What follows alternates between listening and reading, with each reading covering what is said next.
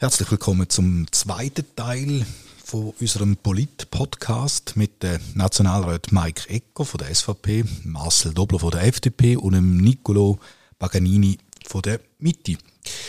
Ähm, meine Herren, nachdem dass wir im ersten Teil so den UBS-CS-Deal behandelt haben und ebenso die Ständeratswahlen, können wir jetzt ähm, auf den Rückblick von der Session, unserem eigentlichen Grund für das Zusammentreffen, sprechen. Ähm, vielleicht als Einstieg, wie zufrieden sind ihr allgemein mit der Session? Welche Schulnoten würdet ihr erteilen? Mike Kicker, vielleicht können Sie anfangen.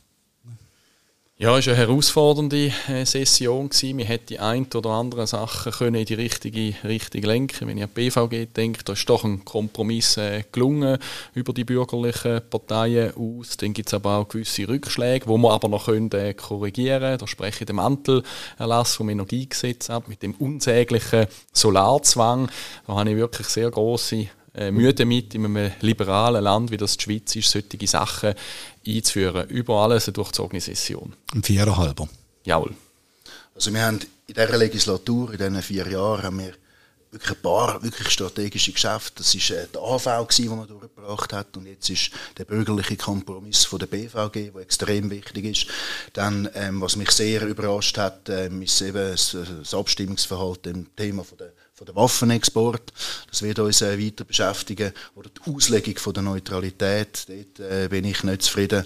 Und äh, beim Mantelerlass ist, oder wir brauchen mehr Strom, alles Interessante. Äh, für, um CO2 zu vermeiden, Wärmepumpe, äh, E-Mobilität braucht mehr Strom. Der Mantelerlass ist nicht notwendig jetzt in dieser Situation. Das Problem ist, wenn man die AKWs abstellt, äh, 2035 sind wir wieder gleich weit wie heute. Ähm, ja, also das sind äh, die drei Sachen, die mich am meisten beschäftigen. Das klingt nach einem ungenügend. Ja, also eben, kommt ein bisschen davon, wie man es gewichtet. Ähm, wegen der BVG hätte ich jetzt gesagt, also ich weiß nicht, was wir für Noten geben, von, von 1 bis 6 hätte ich jetzt einen Vierer gesagt, aber ähm, genau.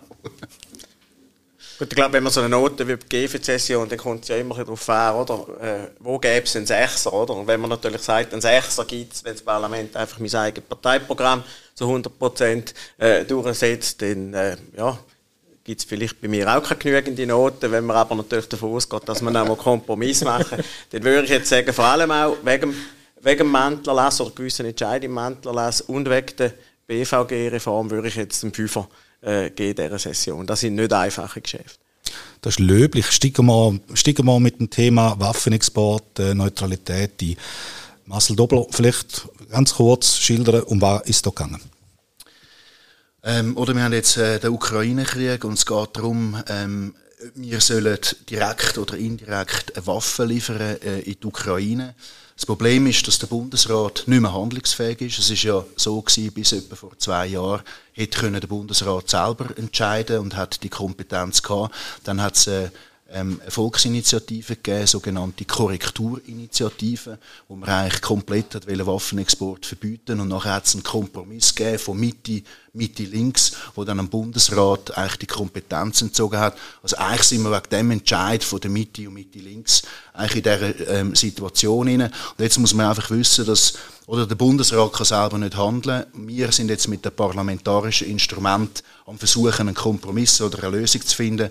Das Problem ist jetzt einfach, alle die Instrumente gehen so lange, dass der Ukraine-Krieg wird vorbei sein, bis die überhaupt zur Anwendung kommen. Also aus meiner, meiner Sicht ist das jetzt ein, macht das Lex Ukraine, ist aber eigentlich ziemlich, ähm, äh, Aktionismus, weil das wird gar nicht zur Anwendung kommen. Und wenn man ganz ehrlich ist, müsste man eigentlich sagen, hey, man geht zurück und tut die fehlerhafte Anpassung ähm, von dem von dieser Korrekturinitiative rückgängig machen und dem Bundesrat die Kompetenz wiedergeben. Ich glaube, die Frage, ob der Bundesrat jetzt anders hätte können handeln wenn man das nicht gemacht hätte vor zwei Jahren, die ist umstritten. Man kann aber äh, zugeben, auch ich habe das, oder? Es war der Druck von dieser Volksinitiative. Und aus heutiger Sicht muss man vielleicht sagen, man ist dort zu weit gegangen. Aber jetzt geht es ja um, um Zukunft, oder? Und dann geht es nicht nur um Kriegsmaterialexportgesetz, sondern ich glaube, es geht um eine Neubeurteilung von unserer Neutralität. Oder es geht um Neutralitätsrecht, da können wir nicht groß verändern, aber es geht vor allem um Neutralitätspolitik. Und die Welt von heute ist nicht mehr die gleiche wie die von 1907, wo das Hager Übereinkommen äh, aufgesetzt worden ist, oder? Da haben wir Nationalstaaten kaum die Schweiz um, die haben sich bekriegt und die Schweiz hat sich da irgendwie draus halten. Es hat keinen Völkerbund gegeben, es hat keine UNO gegeben, wenn wir sie heute haben. Und ich glaube, da haben wir Diskussionsbedarf, oder? Was würden wir denn machen, wenn die Russen würden Österreich angreifen, oder?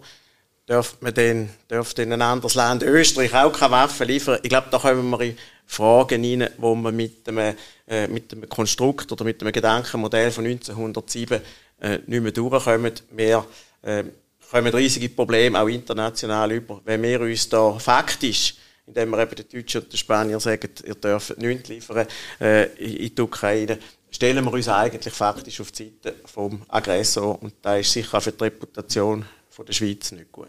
Da bin ich jetzt nicht ganz äh, einverstanden, oder? Also ich glaube, wir verunglimpfen und verurteilen den Angriffskrieg von Russland alle miteinander. Da gibt es keine Diskussion über den Punkt. Aber die Schweiz ist wirklich bekannt für die guten Dienste, oder? Wir sind eigentlich der Verhandlungstisch von der Welt und das können wir jetzt wie nicht mehr spielen. Vor allem, wenn wir jetzt noch so Waffenlieferungen würden äh, freigeben, dann wäre das akut gefördert und mit Waffen glaube ich einfach nicht kommt zum Frieden. Waffen bedeutet immer auch irgendwo durch äh, Leid und wo wir sollten daran arbeiten. Und ich weiß, es ist nicht einfach. Ich weiß, das ist Mission Impossible, aber wir müssen wirklich daran arbeiten, dass wir den Verhandlungstisch zurück in die Schweiz bringen, dass die beiden Kriegsparteien, die Konfliktparteien miteinander schwätzen und hoffentlich so eine Lösung finden, weil mit Waffen sind einfach die leidtragenden Menschen in beiden äh, Ländern. Und das finde ich einfach etwas unheimlich Schlimmes. Und wir haben vor zwei Jahren das Gesetz, äh, wie es beschrieben worden ist, im Nationalrat gut geheißen, gegen unseren Willen von der SVP. Wir haben das mal abgelehnt, aber wir setzen uns jetzt ganz klar auf den Standpunkt, jetzt kann man nicht einfach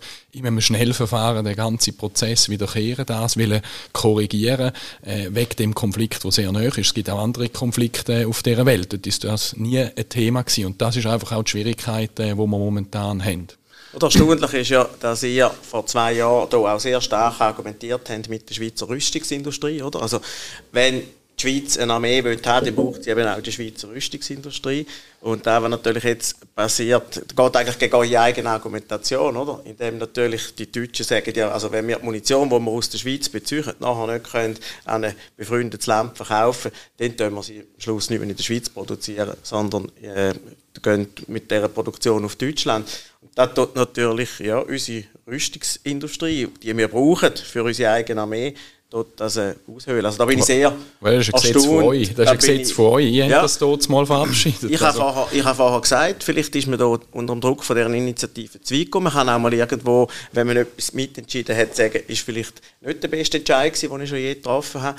Aber dann einfach sagen, ja, jetzt sind wir die beleidigten Leberwürste und äh, weil wir hier verloren haben, opfern wir jetzt halt äh, die ganze Schweizer Rüstungsindustrie. Das kann ja auch nicht euer Ernst sein. Vielleicht noch schnell, oder, über was haben wir überhaupt können abstimmen Es hat in dieser Session zwei Vorstöße gegeben. Die eine war äh, im Ständerat von Thierry Burkhardt. Das ist aus meiner Sicht die einzigste, die im Moment um ist, wo neutralitätsrechtlich ähm, in Ordnung ähm, gewesen wäre. Das sagt auch der Bundesrat. Der Thierry Burkhardt hat gefordert, dass man die Waffen, die verkauft werden, nach fünf Jahren zur freien Verfügung selber entschieden werden. Also heute ist es so, dass, äh, wenn man es dann später exportieren die Sachen, die man gekauft hat, dann die Schweiz nochmal beurteilen, wenn man sie exportieren. Also die Schweiz sagt dann immer Ja oder Nein. Und der Thierry Burkhardt hat gefordert, nach fünf Jahren könnt ihr selber entscheiden. Ähm, es ist schade, dass das nicht mehrheitsfähig ist. Das ist für mich so ähm, das Maximum. Also wenn du etwas kaufst, dein Eigentum, nach fünf Jahren kann man frei verfügen.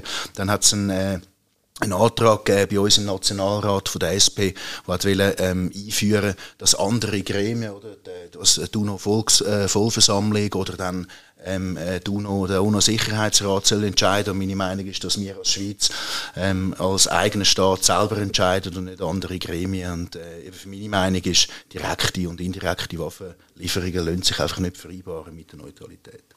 Ich glaube, der, der Vorstoß, den wir kennen im Nationalrat, oder, da wäre der Entscheid natürlich weiter bei uns gewesen. Man hätte nur gesagt, wenn der UNO-Sicherheitsrat so einen Angriffskrieg verurteilt, dann könnte man.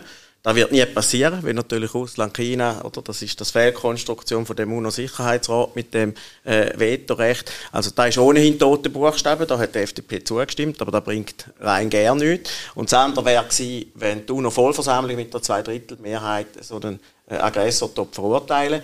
Da ist unter neutralitätsrechtlichen Bestimmungen nicht unproblematisch. Aber nur wenn man dem auch zugestimmt hat, hätte man jetzt den Ball einmal in die Hälfte vom Bundesrat shooten und dem sagen, hey, lass dir etwas einfallen. Es ist die einzige Möglichkeit gewesen, in dieser Frühlingssession, um dem Bundesrat doch Druck zu machen, dass er so, wie es jetzt läuft, mit dieser Passivität aus Sicht vom Parlament, nicht richtig. Ich, ich finde einfach, die Diskussion ist jetzt wie im falschen Zeitpunkt über da. Ich bin auch der Meinung, wir müssen vielleicht zu einem späteren Zeitpunkt, wenn einmal der Konflikt auch hoffentlich bald vorbei ist, da nochmal anschauen, ob das Gesetz nicht wirklich äh, scharf ist, wo vor zwei Jahren eben vom Nationalrat äh, und vom Ständerat gut geheissen worden ist. Für mich eine spannende Rolle spielt ja da die Ratslinke, oder? Die, die bei jeder Gelegenheit eigentlich äh, probieren, die Armee oder eben auch, äh, wenn es um Waffen geht, äh, alles zu verurteilen. Die fordern jetzt äh, Waffen Waffenexport und da kann ich also wirklich nicht nachvollziehen. Das ist also Doppelmoral per excellence. Ich weiß nicht, wie ihr das seht ich muss jetzt leider noch schnell, weil der Nicolo etwas gesagt hat, ein bisschen präzisieren. Oder bei einem Vorstoß, wo im Nationalrat war, haben wir ja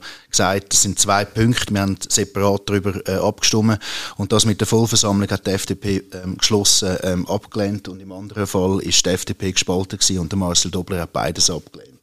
Aber eben, ähm, um das aufzunehmen, was der Mike vorher gesagt hat, das ist völlig richtig. Oder alle Vorstöße, die wir jetzt behandeln, werden gar nicht mehr relevant für den Ukraine-Konflikt. Und darum äh, bin ich voll bei Mike. Also, es nützt gar nichts, wenn wir jetzt äh, überstürzt halt, ähm, handeln.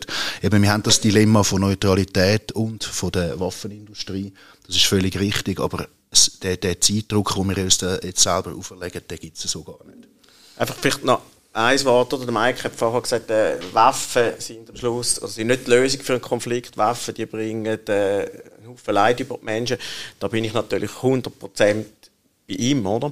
Aber wenn wir zurückdenken, den Zweiten Weltkrieg, wie hat der geendet, oder? Der hat geendet, indem die Alliierten äh, halt eine Übermacht hatten und da ist viel Blut vergossen worden, aber am Schluss sind es Waffen gewesen, die dazu geführt haben, dass der Krieg äh, geendet hat. Und ich glaube, auf absehbare Zeit braucht die Ukraine die Waffen, äh, sonst, äh, sonst gewinnt der Aggressor. Und da, äh, da geht es nicht nur irgendwie um, um die Ostukraine, sondern da geht es um unsere Werte, auch wenn vielleicht die Ukraine nicht ein Land ist als Demokratie luperein, wenn wir uns das vorstellen, aber dort ist jetzt der Kampf gegen den russischen Diktator doch um westliche Werte und darum ist es sehr, sehr wichtig, dass die Ukraine nicht verliert. Aber das machen ja andere äh, Länder, unterstützen ja äh, die Ukraine. Aber die Aufgabe und die Rolle von der Schweiz sollte wirklich sein, die guten Dienste anzubieten. Da ist unsere Stärke, für das sind wir international äh, bekannt und dann muss man probieren, so auf beiden Seiten den Konflikt hoffentlich schnellstmöglich zu beenden. Das Zitat von Josic, oder? Wenn eine Gewehrkugel made in Switzerland in der Ukraine umfliegt, ist das neutral? Nein, das ist natürlich dann nicht neutral, oder? Und ich habe ja gesagt, oder, man muss über die Neutralität, wenn man die Neutralitätspolitik äh, äh auslegen, irgendwie 120 Jahre nachdem das Hager äh, Abkommen geschaffen worden ist, äh, über da müssen wir einfach diskutieren, oder? Es ist, äh, wenn die Gewehrkugel nicht fliegt und die Ukraine darum den Krieg verliert und der Russ gewinnt, dann ist das auch nicht neutral. Dann ist das letztlich äh, unser Handeln, das dazu führt, dass der Aggressor im Vorteil ist. Es ist eine komplexe Geschichte. Das sind schwierige Fragen, die wir da äh, zu diskutieren haben. Aber das Gesetz kommt gar nicht zur Anwendung im Ukraine-Krieg. Das ist äh, allen klar. Ich sehe, da, da tönt sich ein bisschen Gräben auf und so. Wenn ich jetzt aber da noch nachfragen ist, da, was der Mike Eko gesagt hat, so ein bisschen, äh, das ist etwas, was die Schweiz auszeichnet hat und äh, die, die Neutralität, die Möglichkeit, einen Verhandlungstisch äh, anzubieten und so, geben wir da etwas auf äh, für, für die Zukunft, auch eine wichtige Position, wenn wir, das, wenn wir die Möglichkeit nicht mehr haben. Ähnlich wie der Finanzplatz, dann kann die Schweiz dann irgendwann zutun. Ja, es ist ja wirklich leider schon von gewissen Parteien dem Konflikt gesagt worden, dass die Schweiz sich jetzt nicht mehr eignet als äh, Verhandlungstisch. Ich glaube, an dem sollten wir unbedingt schaffen, dass das eben weiterhin äh, so bleibt. Weil wir sind in dem stark, wir sind ein Platz und Ort, wo Frieden äh, geschaffen werden und zwar am runden Tisch ohne Blut zu vergüssen. Und da muss doch das erste Ziel sein, dass wir das Blutvergüssen endlich können äh, stoppen. Ich weiss, das tönt wahnsinnig emotional, aber ich meine es wirklich so, weil, weil Krieg ist einfach, da gibt es nur Verlierer. Es gibt nur Verlierer bei Krieg. Ich glaube, die Schweiz hat immer dann Problem bekommen, wenn sie nicht gemerkt hat, dass sich die Welt verändert. Also das Bankgeheimnis ist eins von diesen äh, Beispielen. Da hat man gesagt, das ist eine uninnehmbare Feste. Kurz darüber ist es weg gewesen. Und ich glaube auch da in dem Feld von der Neutralitätspolitik, vielleicht sogar vom Neutralitätsrecht, da gibt es Veränderungen. Äh, Im Kalten Krieg, oder, da ist die Schweiz natürlich extrem gefragt gewesen, weil äh, jedes andere Land ist irgendwie Partei gewesen, ist irgendwie ein Block gewesen. Das ist heute eine andere Welt. Die Welt ist multipolar geworden. Es gibt nicht mehr einfach zwei Blöcke, die sich gegenüberstehen. Auch andere bieten die guten Dienste an. Und gerade im Moment, in der Situation, wie sie jetzt ist, sind ja auch die guten äh, Dienste nicht wirklich sehr wirksam. Perfekt, herzlichen Dank. Damit beschließen wir auch den zweiten Teil von dem äh, Polit-Talk. Im nächsten Gespräch geht es um Klimaziel, BVG und langwierige Prozesse der Politik. Für den Moment aber herzlichen Dank und bis zum nächsten Mal.